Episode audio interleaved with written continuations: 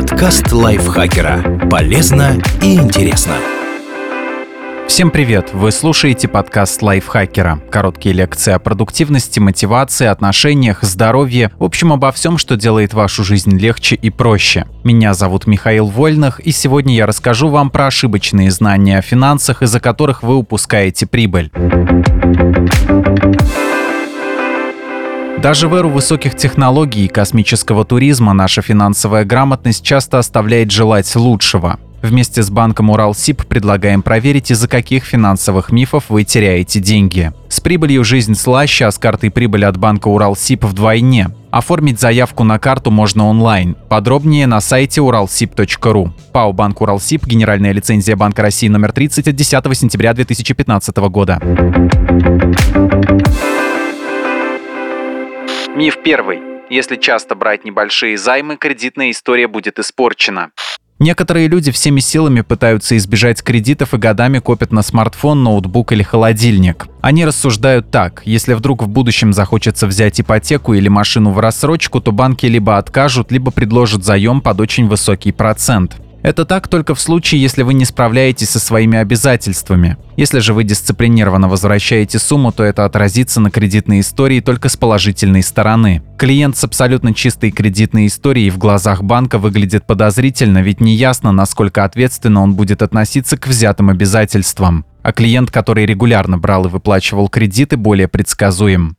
Миф второй. Класть под проценты небольшие суммы бессмысленно. Это работает только с миллионами. Существует стереотип, что открывать вклад в банке стоит только если у вас много денег. Тогда можно спокойно жить на проценты. На самом деле банковский вклад позволяет по меньшей мере победить каждодневную инфляцию даже для счета, открытого на текущие расходы. А некоторые банки могут начислять проценты даже на минимальный остаток на счете. Классический депозит, который можно забрать только по окончании срока, открывать не обязательно. Можно получить дебетовую карту соответствующей функции и более гибко распоряжаться деньгами. Миф третий. В кошельке всегда должны быть наличные, чтобы деньги водились. Кто-то носит в кошельке доллар на счастье, кто-то предпочитает тысячу рублей или больше, но в любом случае это купюра, которую не планируют тратить ни при каких обстоятельствах. Кто-то и вовсе кладет в потайной кармашек кошачий ус или японские монетки, связанные красным шнурком, и верит, что это увеличит доход. Возможно, такой подход кому-то помогает, но чтобы деньги водились, стоит придерживаться базовых правил финансовой грамотности. Совершайте обязательные траты в первую очередь. Оплачивайте коммунальные услуги и аренду, проездной, школу или детский сад. Планируйте расходы на неделю, месяц и год. Пересматривайте планы, если доходы упали. Старайтесь не только экономить, но и искать дополнительные источники дохода. Не совершайте крупных спонтанных покупок. Например, если неожиданно получили премию или возврат долга, лучше отложите решение на неделю. Откладывайте средства ежемесячно. Если в копилку будет отправляться десятая часть доходов или больше, вы достаточно быстро накопите финансовую подушку и будете чувствовать себя увереннее. Анализируйте перечень покупок. Если чувствуете, что денег недостаточно, попробуйте исключить необязательные траты. Миф четвертый. Обслуживание карты всегда платное. Снятие наличных в других банкоматах тоже.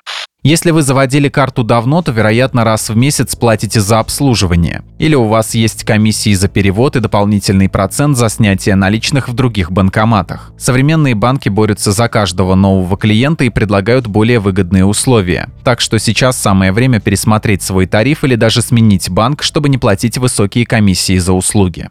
Миф пятый. Откладывать деньги нужно, когда есть конкретная цель. Некоторые предпочитают копить деньги на что-то конкретное, например, на новый автомобиль, квартиру, ремонт или бытовую технику. Им кажется, что если откладывать просто так, то накопленная сумма уйдет на что-то бесполезное. На самом деле отложенные средства – это база финансовой грамотности, залог благополучия и спокойствия. В сложной ситуации финансовая подушка позволит не брать кредиты на невыгодных условиях. А если, например, подвернется нужная техника или автомобиль с хорошей скидкой, можно будет быстро принять решение и сэкономить. Миф шестой. Кэшбэки и бонусы – это просто маркетинговый ход для привлечения клиентов. Все зависит от конкретного банка и финансового продукта. Перед оформлением карты можно подробно узнать об условиях и выбрать тот вариант, который подходит именно вам. Допустим, некоторые банки предлагают максимальный процент в отдельных категориях. Так, если у вас есть автомобиль, то вам подойдет хороший кэшбэк на заправке или в магазине запчастей.